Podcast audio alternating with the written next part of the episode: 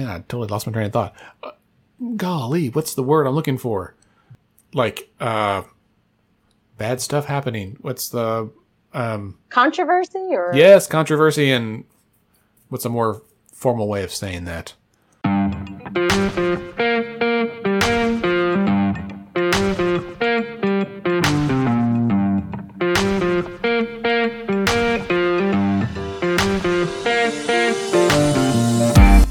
Hello and welcome to Let's Pod This. We're so glad you're here. Happy Friday, everyone. Well, that's the day we're recording it. Happy whatever day it is that you're listening to this. My name is Andy Moore, and I'm one of your hosts, joined as I am every week by two other lovely folks Bailey Perkins, hello, Hello, Andy. and Dr. Scott Melson, hello, sir. What's up, dude? What's up? This has been quite the week in politics, both in Oklahoma, uh, at the hyperlocal level, right? City, county, state, and national level. I want to begin by uh, acknowledging that this week was the ninth, or excuse me, the 100th anniversary of the 19th Amendment, the ratification of that amendment, which of course uh, was women's suffrage, giving women the right to vote. It is also worth acknowledging that that did not give all women the right to vote, because of course African Americans were barred from voting for several more decades, uh, as well as several other classes of of people who can now vote. Uh, and so, uh, I want to highlight that. Also, this week, I think the next day, um, that was on Tuesday, and then I believe on Wednesday was the 62nd anniversary of the Clara Lupa. Excuse me, I can't talk today. Was the 62nd anniversary of the Clara Luper sit-ins, which of course um, was part of the civil rights movement here in Oklahoma City. Well, it started the sit-in movement across the country. and Right. So it was the first sit-ins that happened, and it inspired what happened at the Woolworth lunch counter um, about a year later in North Carolina. And so it was really a pivotal time um, in activating people within the civil rights movement for that form of um, civil and nonviolent protests. That's right. The the sit-ins in Oklahoma City started earlier and lasted longer than they did anywhere else.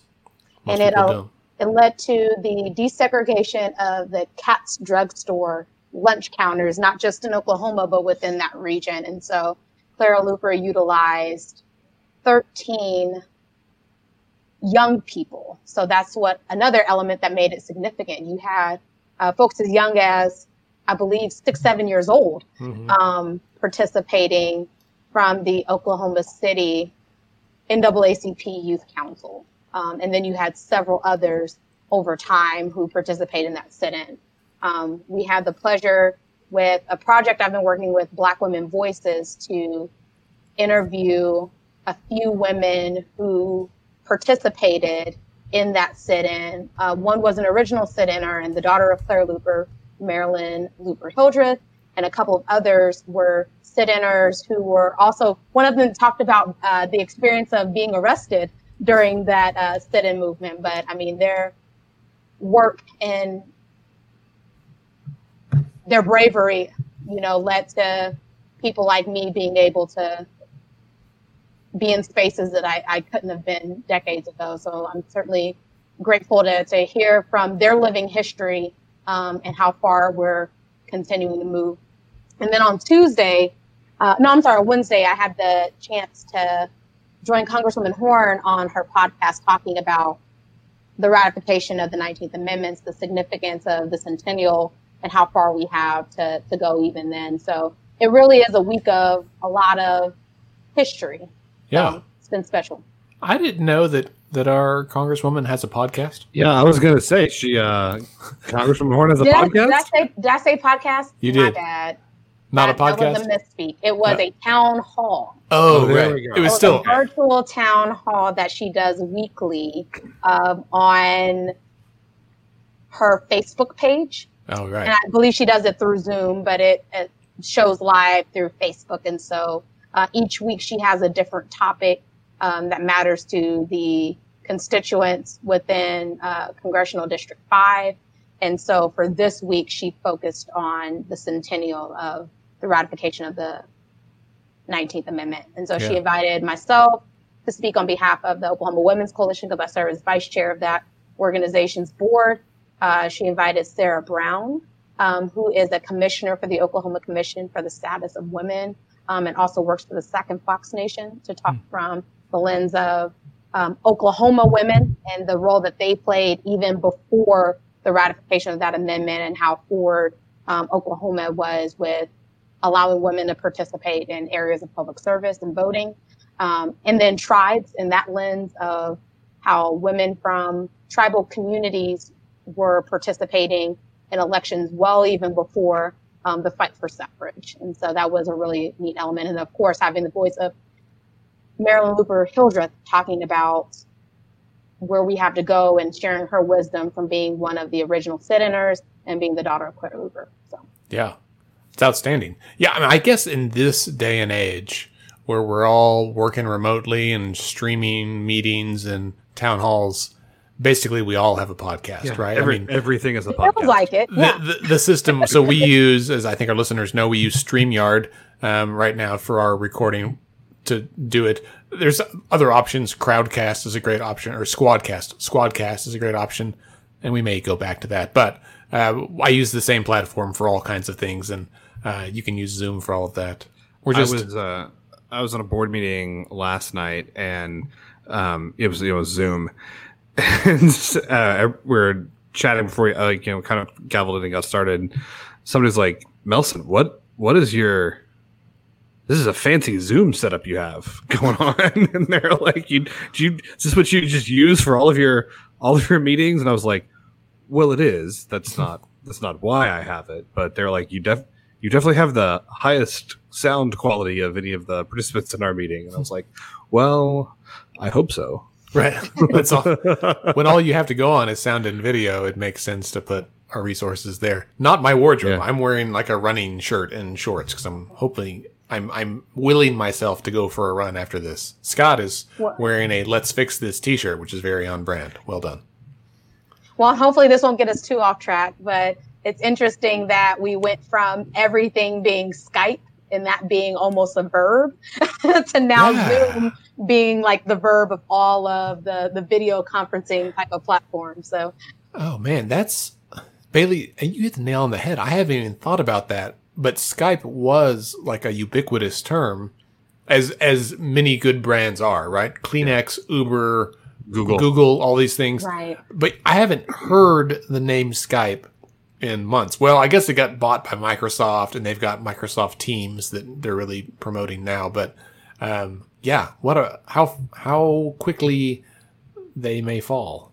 Right. All right. Well, speaking of virtual formats and doing everything virtually, we're going to start off by talking a little bit about the Democratic National Convention, which happened this week. Then we're going to talk about Oklahoma County stuff. Man, that's been a mess. The county, the Board of County Commissioners, and the jail trust, and all that jazz. Uh, then we'll talk about Congressional District Five, the runoff between Terry Neese and Stephanie Bice. We're four days debate. away from that. That's Right. right. Oh, yeah. And let's start there, Bailey. As a reminder, listeners, we are recording this on the 21st. So, in just four days, the 25th is the next uh, election. It is a runoff election for a lot of state races. However, it is also like a municipal election in a, a lot of cities. There's lots of stuff that may be on the ballot, regardless of what your party is, right? And so, if you're not that's sure, why you need to check that's right. elections.ok.gov. That's right. You should definitely go to elections.ok.gov and log in to the online voter tool and you can view your ballot and it'll tell you if you have one or not because you don't want to miss an election, particularly I mean anytime, but particularly this year. And and because there's so many little things. In fact, I just saw earlier uh, that Oklahoma City, I think just this week, has approved, maybe it was last week, that Oklahoma City has recently approved a number of changes to the city's charter, which is like the constitution for the city.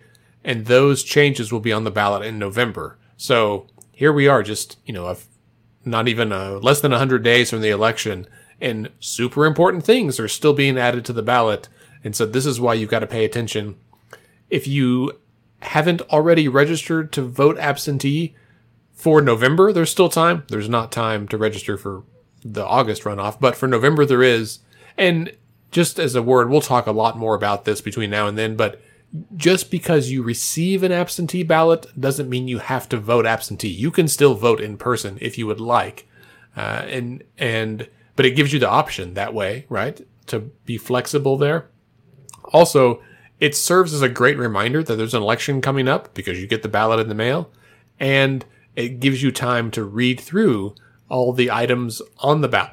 And so there's a lot of benefits to registering to vote absentee, even if you don't actually vote that way.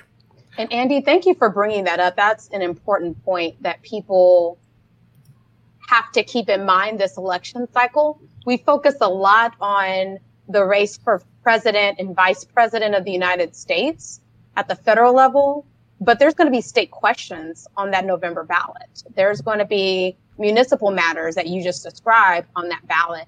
And so, regardless of how you feel about um, the 2020 presidential race, you need to show up to vote on the things that are going to affect you right here in your backyard because those things are also going to be on your ballot. So. That's right. All politics is local. One one thing that I do think we should mention, since we're we're on the subject, is there's a lot of stuff going on with the post office right now. Like some of it could be shenanigans, some of it may be stuff that's been coming for a long time. But like regardless of where it's coming from, um, what seems to be clear is this: if you are going to vote by mail, and I want to emphasize you should, um, unless you feel comfortable wearing a mask and social distancing and trying to vote in person, um, you need to request your ballot like now right? Like go Don't wait until the deadline. Yeah, go online now and just say, I want my absentee ballots for the rest of the year for any election. They'll send them to you. They send them to you like weeks and weeks in advance. You can fill it out. You can turn it back in weeks and weeks in advance. Do not wait until the last minute to request or turn in your absentee ballot. The deadline is a week before. If you wait until a week before, you will not get your ballot in time and if you get it even if you get it if you get it far enough in advance of the election but you wait and like turn it in um like try to send it in like two days before the election there's a real chance your ballot won't be counted because in oklahoma it is not that it has to be postmarked by the date of the election. The election board has to have it by 7 p.m. the night of the election. If it comes after that, then it won't be counted. So you need to request your ballot and turn your ballot in as soon as possible in order to ensure that your vote is counted. That's right, and you can turn them in in person if you'd like. Yes, you can. You don't have to mail them. Only you though. Oh yeah, that's what I was going to say. This friends. It has really, to really important. Yeah. You cannot go around to your friends and get their ballots and take them all and drop them off together at the election board. That is not legal to do in Oklahoma. It's called something. There's a name ballot, for it. Ballot, ballot harvesting. harvesting. Yeah, called ballot harvesting, which is not legal in Oklahoma. So you have to turn it in. Okay. I, and I, I probably appreciate go ahead, you giving space for this, Andy, because it is important for our listeners to to pay attention to. Uh, I was a poll worker for the previous election, so that primary election in June, and we had several people who came up to the polling place and they had an envelope in their hand that said, "Hey, I have this ballot what can I do with it? Because I got it so late. and you, if you get an absentee ballot, you still can vote in person. Um, but there were so many people who received their ballots too late to mail it in. And then um, I saw on David Glover's Facebook page some data from the Oklahoma County Election Board that said that there were about 4.6% of ballots that were mailed in that were rejected. Mm-hmm. So we're talking 34,000 ballots that were returned in Oklahoma County for a number of reasons. And so that's pretty significant. And it's because we've had a record number of people voting by mail. Um, and so there's a whole lot that a lot of Oklahomans are learning in this process. But please, please, please, as Scott mentioned, do not wait until that deadline. Take some time um, now in the month of September to make sure that you have your absentee ballot with you so that you have ample time to fill it out and get it in because you can check on the uh, state election board's website when you go to that voter profile and you'll see when your your ballot has been submitted and received by the election board. Yeah. So don't wait till last minute. And hopefully we've talked about this enough on the show um, over the years that this won't be a surprise to anyone's listening. But for the love of all that is good and pure, please, please, please vote. Right? Please vote. Do y'all know? I heard an incredible stat this week.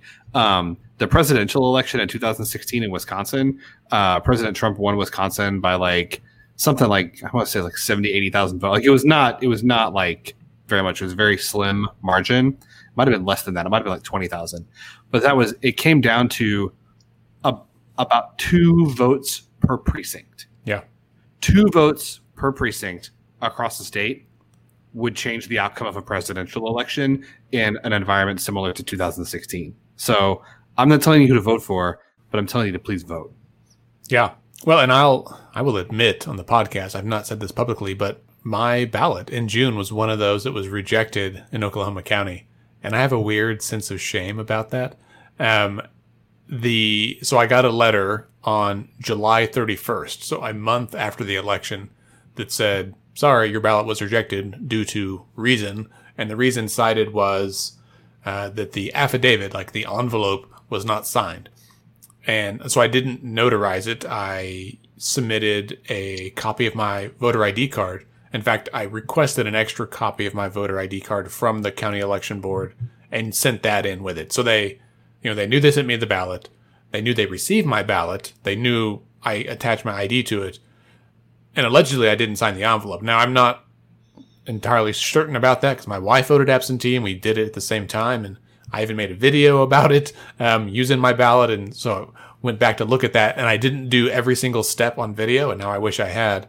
Um, it's but, a complicated process for Oklahoma. Well, it's complicated so. and and uh but I feel like as someone who is I don't know, highly engaged in this process and has been fighting for absentee voter reform in Oklahoma to make it easier, the fact that mine wasn't counted like was a bit of a gut punch. And as I told a few people, everyone was like, "Oh man, I'm sorry." Like even my wife was like, "Oh, I'm sorry."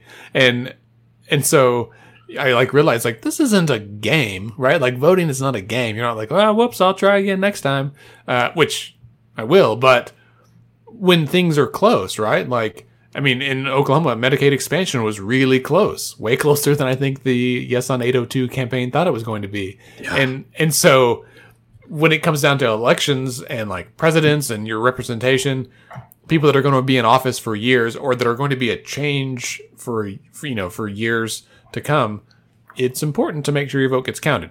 Now, that is not, I do not share that to dissuade anyone from voting absentee. I share that because it's real and it happened, and that well, you, you need you've got to be diligent. Yeah, yeah. Read the instructions. Take time. Make sure you did it right. If you have any uncertainty, ask you know about it, and double check your, your, work. County election board. That's what they're there for. Like right. you can call and ask those questions because you don't want to be in that position of, of not being able to vote. Like that's that's hard, especially yeah. when you care and you want your vote to count. So yeah. take your time, do it early. So I'm the, I'm talking to some folks to find out. Like, I would like to view my envelope. I don't know if they retain them long enough that you can do that because they don't tell you until a month later. And so I was like, I really would like to know, to see it with my own eyes if I didn't sign it. That seems un- unlikely, but but I don't know if they throw away envelopes. envelopes. Right, that's I don't know either. if it was rejected, they should keep it. I feel like so to verify so you can track it. But um, one th- other thing I'll say, the last plug is if you do vote absentee, you can track your ballot status on the state election board website. So you can track like it's been mailed out, it's been received. Um, it's it's really pretty cool. So um, if you want to know exactly where your ballot is in the process, that information is available to you. So yep. everybody, let's uh, let's crash the election board website this week because everybody's getting on uh, requesting their absentee ballots. Don't don't freak them out, Scott. Just listeners, the website is secure. Don't worry about that. We have because the most secure elections saying, in the country. Don't we do. Yeah, don't be scared about. And, it, and it, I'm not. I'm not saying. I'm not saying hack it. I'm saying like there's there's traffic. Like let's have hundred thousand people request absentee ballots. That's all I'm saying. We there was a record number that requested them in the last election. It was three hundred and twenty three thousand or something. It was a lot. Um, anyway, on that note, let's move ahead to the actual thing. We said we're going to talk about this now, and then we talked about the election instead. And that thing is this week was the Democratic National Convention. We officially have a Democratic candidate for president, Joe Biden, and his running mate, uh, Kamala Harris. My sorority sister. Was she really? Throw that out there. You guys, same sorority? In fact, she made a shout out during her speech to um, historically black colleges university because she's a graduate of Howard University. Yeah. And then she said family is Alpha Kappa Alpha, which is the organization that I'm Yeah. a member of. And so that made a lot of us feel special. That's cool. Well, and and the the Greek life is not a world that I'm familiar with, but from what I understand, particularly like at historically black colleges, like it has like those roots run deep and those ties are strong, and it's, It's a, lifetime membership. So Yeah. we are involved from the time that you're initiated, whether that's in a uh, undergraduate setting or in a graduate chapter through the rest of your life when you're considered what we call an Ivy beyond the wall after you pass away. And so Mhm. you're you're a member of Alpha Kappa Alpha for life. So we're that's all cool. proud to to see that history happen. Yeah. So the Democratic uh, National Convention was, of course, not held in person. It was streamed live, which is a very different format for something. So they, you know, any convention has to do the pomp and circumstance of speeches. It also has to do the official party business. And as, as a reminder, because I think The roll is, call for states that Yeah. everybody loves. and I think it's important to remember that political parties are basically private clubs, right? They're private organizations that have their own rules. I mean, they have to follow the law, but within that, they have their own rules for how they do things. The the two parties do a lot of things the same, but they do some things differently, and how they go about choosing their representation or their candidates is a private process, right? And so um, it is. I think conventions are an interesting look in you know behind the veil to inside to see how these these private groups do their thing. Um, as someone who is not a member of either party at this time, like it's uh, it seems weird that there are private clubs on the national stage that millions of people are watching pick pick their person. Um, Well, know, and oftentimes um, we run into situations where the the candidate is it's it's known who that candidate is going to be mhm. before the convention happens. And so this was one of those years. I went to a convention back in 2012, which is a really interesting experience because in normal circumstances, um, whatever city is picked, and it typically has to be one of those like top 10 to 15 largest cities in the country because it has to be able to fit, you know, probably like 100,000 people right. uh, from all over the country who attend, whether it's the Republican National Convention or the Democratic National Convention. And I mean, it's it's a good time as far as so many vendors being there from the different speakers who are brought in to participate all the way through like the pomp and circumstances that we saw of each state doing their roll call. Each state has, you know, a number of delegates that are selected to cast their votes for certain candidates. And so um, this is one of those years where it was more formality than selecting a candidate. And that's going to be the same thing when the RNC happens um, in a few weeks because the sitting president is the incumbent and it's rare to see the party in power pick somebody outside of being the incumbent. And so um, it's an interesting time for people to have seen that process, but also in a new way of like not having all of those folk together in one venue um, or in, in collective spaces and just being able to watch it through a Zoom where the entire country, regardless of what party you're a part of, got to be a part of this experience. So Did um, you that's guys- a unique thing. Did you guys watch it or watch watch any of it or most of it or some of it? What'd you guys? I, I watched I pieces. yeah, I just I watched Michelle Obama's piece and that was it.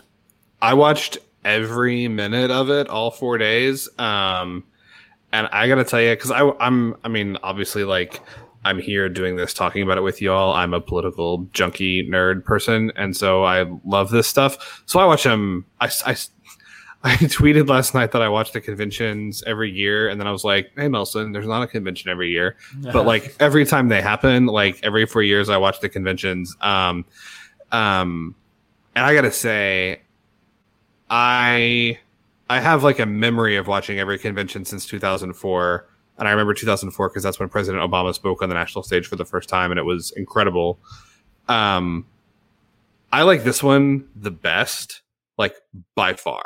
Like, like it's not even close. Like, because usually what happens is like, you know, you have like they basically give like every every elected person who wants two minutes to get up in front of the convention and say something they do. And there's a lot of like punditry and a lot of going back and forth to like, you know, what the CNN hosts are saying to each other and what the MSNBC hosts are saying to each other. And then like, you know, there'll be a video and they'll cut to commercial. And so you really don't like see a lot of the goings on, right? Like even in the primetime programming, a lot of it is like critiquing by cable TV hosts and then the main speech at the end of the night. But this, because there wasn't that, um, we got to see a lot of this stuff. Like we got to see, I mean, like last night, um, they had an an absolutely incredible video um, that was a tribute to the late Congressman John Lewis.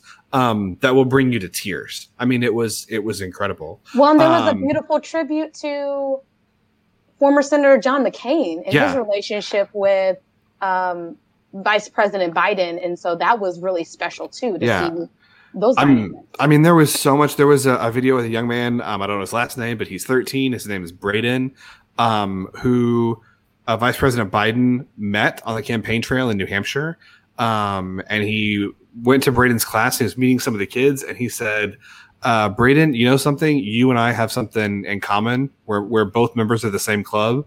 And Braden said, What's that? And he says, We both stutter and he talked to this kiddo about the things he did as a child to overcome his stutter.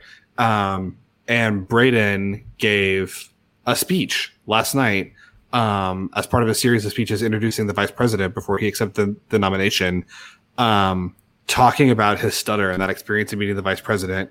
And if you didn't like have tears in your eyes watching that, then you don't have a human heart. Um, it's like it was I mean, just there's there's been like so much of the convention this week because it wasn't people all in one and under one roof, and because there wasn't as much kind of pomp and circumstance. I would say that aside from like you know Michelle Obama, President Obama, um, Vice President Biden, and Senator Harris, other than the four of them as kind of the keynote speakers each night, the main like the star of this convention was like the American people. Like it was regular people from all over the country talking about the way the pandemic has affected them, what they want to see from government, what they want to see from our politics, the vision that they have of the country moving forward. Now, of course, all of this was like in the context of electing Joe Biden president. Let's not kid ourselves. Like there was a unifying message here, but man, it was awesome. Like it was, it was awesome. Like, and, and I won't say a critique, but more so of like one of the positive aspects that was lifted um, about the convention this year was the diversity of voices that were given this platform to be able to talk about a shared vision. And so one of the things that's been constantly talked about, even with the um, the state roll call introductions, you had uh, people from an assortment of racial backgrounds and disabilities and um, you have people from rural parts of the country and urban parts of the country. You had um, just so many different pieces to the fabric of what makes America what it is. And um, it'll be interesting to see what happens uh, in the D, I mean, with the RNC um, next week if they have that level of attention to who they're including and giving the microphone to and having that space to speak. Yeah, I um I just dropped an article in the chat for you guys to read, but I and I'll post it in the show notes. But it's an article from the BBC, of course, the British broadcasting company, about the the Republican National Convention next week and what to expect. And the first question is, what is the RNC uh, or the convention? And I just like the outside perspective of someone from another country reporting on our convention process and what to expect out of this. I'm going to go find, I'm sure they wrote one about the DNC as well. I'm going to go find that one and read it. It was very interesting. I, I think the virtual format definitely has its pros and cons, and it will be super interesting to see how the two parties contrast um, in their approach to this. I believe the RNC will have some in-person components still, uh, and so we'll wait and find. I'm sure I'll watch some of it last week or next week.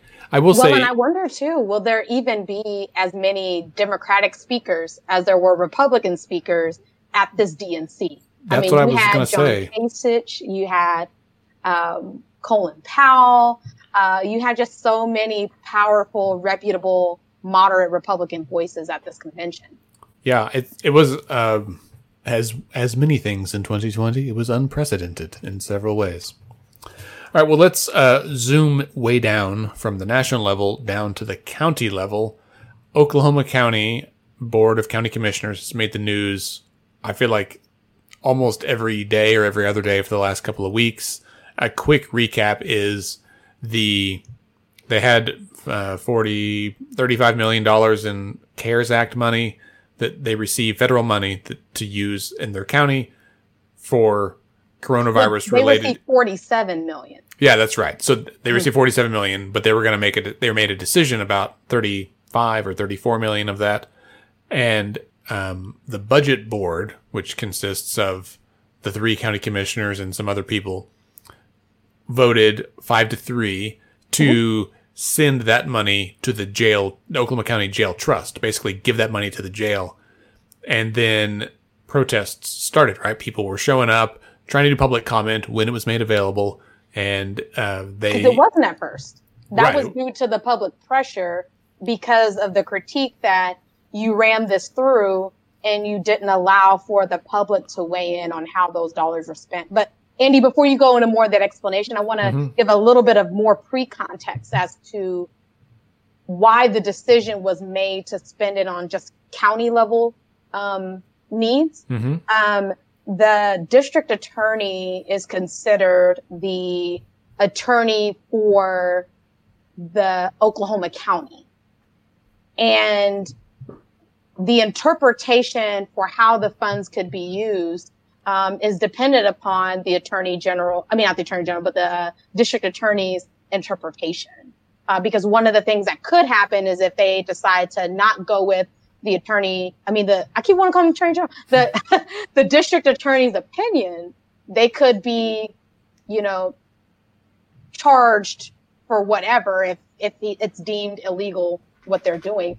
So one of the interpretations that the DA had with the CARES Act funds for the county was state statute doesn't allow for CARES Act dollars to be spent on things that are outside of the purview of Oklahoma County. So that's how he interpreted how those funds could be spent. So they already started with a limited scope of what you could do with those funds. And then Right. with that, you had um, the proposal from Commissioner Calvey that said, well, since we can only spend it on things relevant to the county, let's put it all in the jail trust. right. Well, it came from the court clerk or the county clerk first, Rick Warren, and then he ended up like not running it. So then Calvey picked it up, of course, and they right. they put it on the agenda anyway. And then at the meeting, he's like, "Yeah, yeah, it's mine." Um, because other counties and municipalities did not spend their money in this way. This is very unprecedented because even Tulsa received, Tulsa County received over a hundred million dollars of CARES Act funds, and they created programs that allow different community organizations and businesses and wherever there's need to apply for funds to be able to tap into those CARES Act funds. So right, which is what a lot of organizations and businesses in Oklahoma County anticipated would happen. And then when the rug got pulled out from underneath those plans, they were, you know, I'm sure many of them were counting on the fact that they would be able to apply Yeah. for this large pot of money. because that So- was the plan. Like that was the intent, right?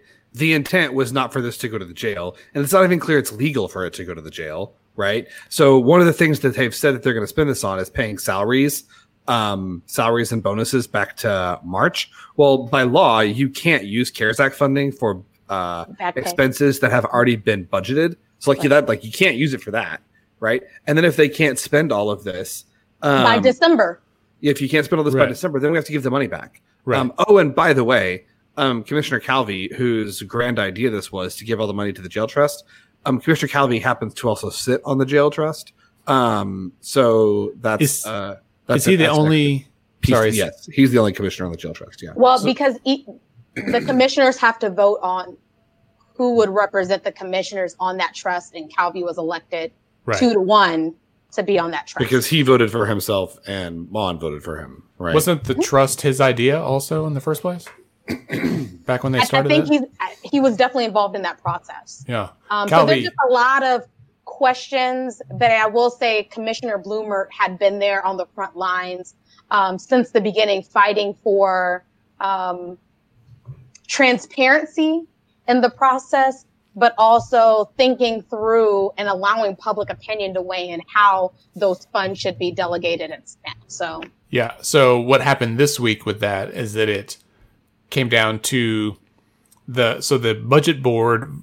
So okay, first of all, all of these boards are like largely the same people, or there's overlap with them. the So- budget board is just all of the county elected officials. all eight or nine of them. Yeah. Mhm. Which so it's so those people voted to send the money to the jail trust, but then it had to go.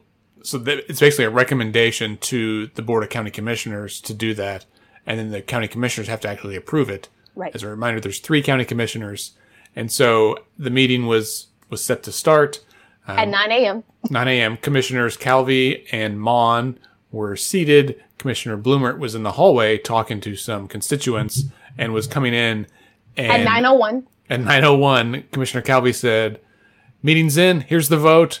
We vote. Boom. Meeting's over. And closed it. It was like a 45 second meeting before Commissioner Blumert even had a chance to sit in her chair.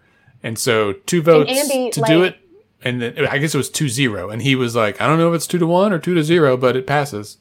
Well, and Commissioner Blumert did an interview, I believe is with KOCO, I believe, Mhm. uh, but with one of the news stations. And she said that typically the protocol is that all the commissioners wait for the other commissioners and they start with the Pledge of Allegiance and they Mhm. start with, um, I don't know if it's prayer or there's something else. It's like Pledge of Allegiance is something else and a formality, and then they begin the meeting. So typically, it's 905 910 before they get into the business um, and because and also how much this- public attention's been getting onto this the vote was rushed right in in a way that's unprecedented for these three commissioners yeah, and this vote, like this, this was agenda item twenty two on their agenda. Right. Um, and uh, Commissioner Calvey said we're going to skip ahead to item 22, called the vote, they voted, and then dismissed the uh, meeting. And didn't and the commissioners address the that other they, issues. they normally allow commissioners to ask questions to get information and Mhm. so commissioner blumert said her chief was in that meeting and they weren't allowing him to even ask questions on the commissioner's behalf so there were a lot of intentional efforts to rush this vote without deliberation Yeah, and so it was clear this was the plan from the get go, right? And which begs the question does that mean that Calvey and Maughan had planned this out ahead of time? If so, that's illegal for two county commissioners to be meeting because that's a quorum. 'Cause it is And a quorum. um, so, so I know some people are looking into that. Um, and secondly, like, even if they didn't, like, let's say they somehow had not already planned this out, they got there, Calvey did it, Maughan, of course, is on board with it, and they pushed it through. It's a bad look. Like, it is, it's a bad look, and I think for most people, I, I think it is, it degrades their, the public's trust in them and the institution of our county government, which is county level government in Oklahoma is not unblemished by controversy uh, and scandal And Um, corruption. and corruption. Like there's a long history in that. And this is the kind of thing that feeds that narrative and perpetuates that same scandal, right? And controversy. So, um, especially when you have engaged residents who want to be a part of this process, who are asking questions, and they're being intentionally shut out. There's another element to even this story of a black reporter for the Black Wall Street Times yeah, just the that Black wanted Times. to the Black Times, okay, that wanted to be a part of the press conference and hearing, you know, what Calvey's perspective is on the vote that happened and things that were going on. Um, and that particular reporter was pushed out of the meeting. And the reason they said was because that particular reporter did not have press credentials. However, from the other reporters that were also there, they were echoing on Twitter saying, Hey, I don't see how this is true because we weren't asked for our credentials. Mm-hmm, we yeah. weren't asked to show anything. And so, and those are, and they're not required. And well, they're not required. A, so it's not a thing. Yeah. It's so not like back in the day. The, right. Yeah. It feeds into the very thing that you were talking about, Andy. Yeah. Uh, well, right before that, right before he had excluded Ty, who's the reporter from the from the meeting, he shoved Chad Whitehead out through the door, like shoved him through the door. I don't know if he shoved, but he definitely he touched him and pushed him a little bit or held him there. But regardless, the idea that a county official laid hands on another mm-hmm. person to keep them out of a a press conference with and the it was recorded. Is, like there's there's video right. footage of that very thing taking yeah. place. So it just it looks bad all the way around. In right. And like Commissioner Calvey's response to this is to say that he will not be bullied and he's not going to pay hush money to bullies. That's a quote, especially using taxpayer dollars. hush money to bullies. Yeah. Okay. Um, well, and so today, right when we started, he's an awesome guy. When today, when we started recording, um, the top story on the Oklahomans website is that Commissioner Calvey has a challenger for his next election, which isn't for two years; it's in 2022. But Kaki Porch, um, who's a local filmmaker um, an actress and as a friend of the pod. She's been on the podcast a couple of times. Um, and so she is planning to, she's announced that she's running against him uh, in 2022, largely because of his antics over the last few weeks. And so I suspect she will not be the only person that challenges his seat. Um, but that was when I pulled up the Oklahoman to prepare for the podcast and saw her face. I was like, whoa, okay, this has escalated. Uh, I do want to add one tiny clarification, and I think we should we'll have a guest on in a, in a future episode to talk more about this. But I've gotten a lot of questions um, regarding the the disallowing of public comment during these meetings, and and isn't that a violation of the law? Basically, is the question. And, this is me wearing my Freedom of Information Oklahoma hat. Technically, the short answer is it's not against the law the Open Meetings Act does not require that public bodies have public comment. What we've seen with the shift to virtual meetings from in person meetings is that public bodies, like let's say a city council that used to offer public comment and now is not, that change um, by changing formats is is questionably legal at best, um, but certainly frowned upon. But the idea that a public body has to offer public comment is not technically required by the law. Now, as a matter of principle, and I think of practice. the spirit of the law, it makes a lot of sense. Like I get it. I've tried to run public forums before, or I've I not tried to. I've done it. It is difficult. It is arduous.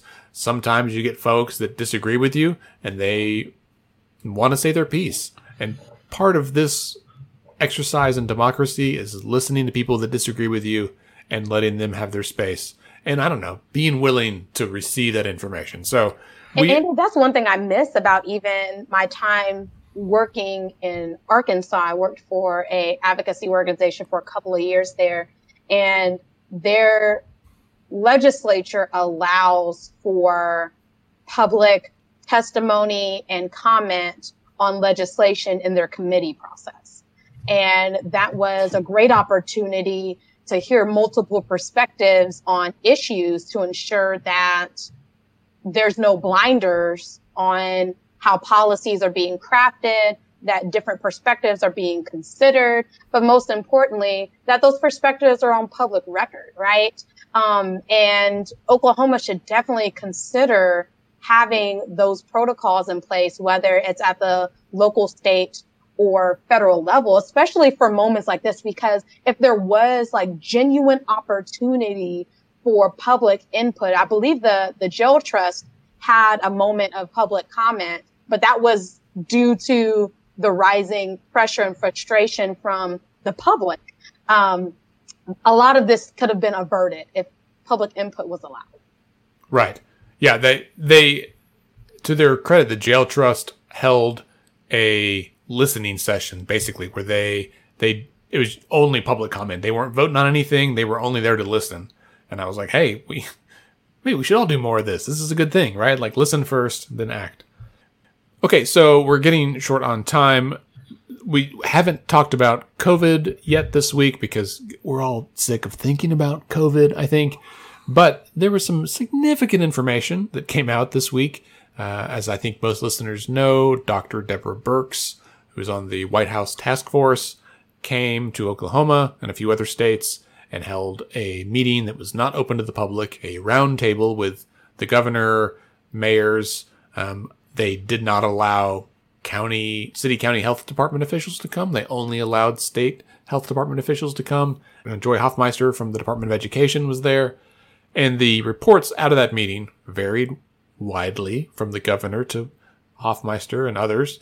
And the governor said that Dr. Burke said, it's all good, no recommendations, Oklahoma's fine. However, um, we have since learned that the White House task force has, you know, still been producing information, and while they're not releasing these to the public like they once were, the Center for Public Integrity has been, and because they've been because they've been getting leaked, right? Like someone, Right. someone is leaking them to Center for Public Integrity, Yeah. who is now publishing them all, all, all over the country and providing them to journalists in uh, the affected localities. Yeah. So Oklahoma's list and contains 11 bullet points of things we should do, including a statewide mask mandate, closing bars, um, you know, no gatherings larger than 10. And Dr. Melson is so surprised. I can't believe this. I'm shocked. I'm shocked, I say, to find out that there are recommendations for what we could be doing to better control our outbreak. I I don't I don't know where that could have come from.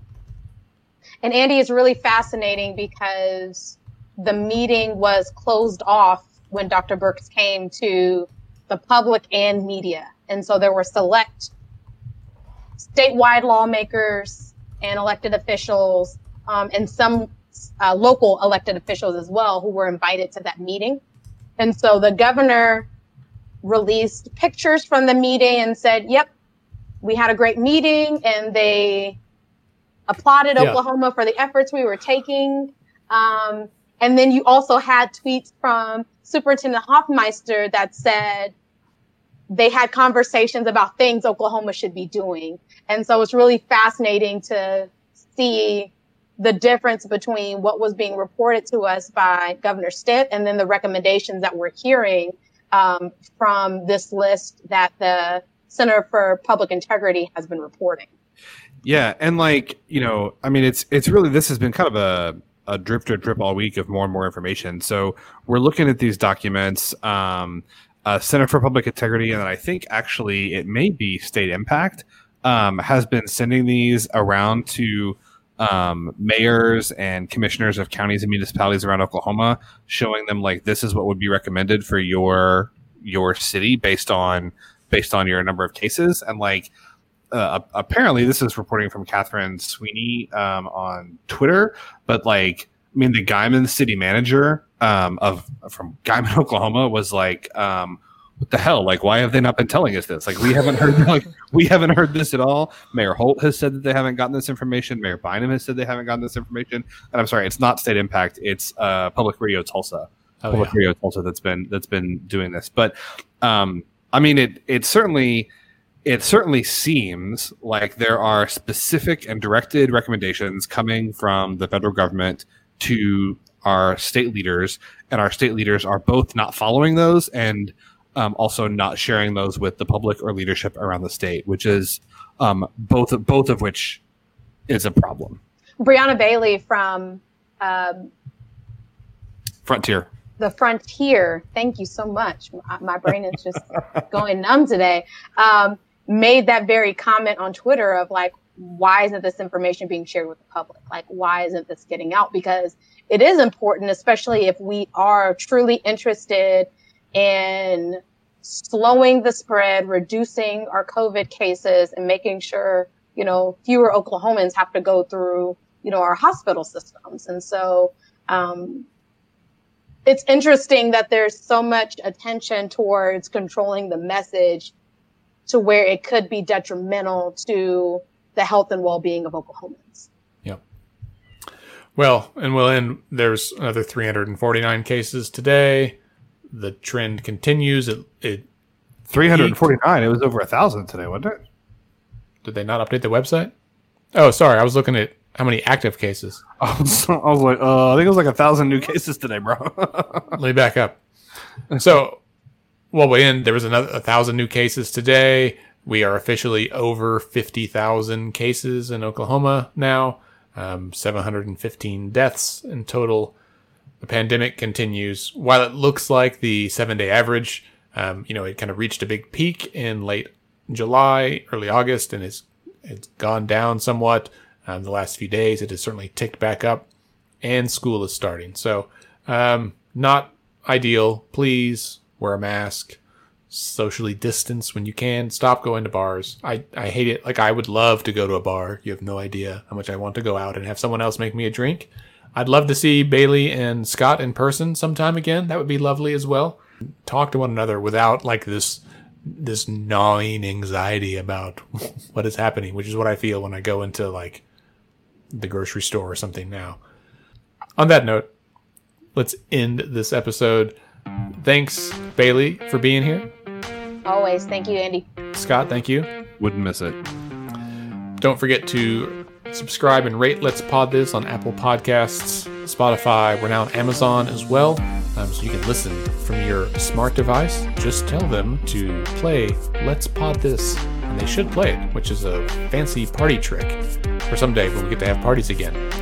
You can follow us on social media at Let's Fix This Okay. Scott is at SC Melson. Bailey is at Bailey M. Perkins. And I, Andy, am at Andy OKC. Like in our Facebook page, facebook.com slash Let's Fix This Okay. Go to our website, let's fix this let'sfixthisok.org, for all the news you can use, details about upcoming events, even virtual ones, um, such as the election night show, which we are still planning to have virtually on November 3rd. Let's Fix This is a nonpartisan, nonprofit organization. We strive to educate, equip everyday Oklahomans with tools and resources to engage with your government in meaningful ways. We encourage you to get involved any way you can. And remember, decisions are made by those who show up. Have a great week.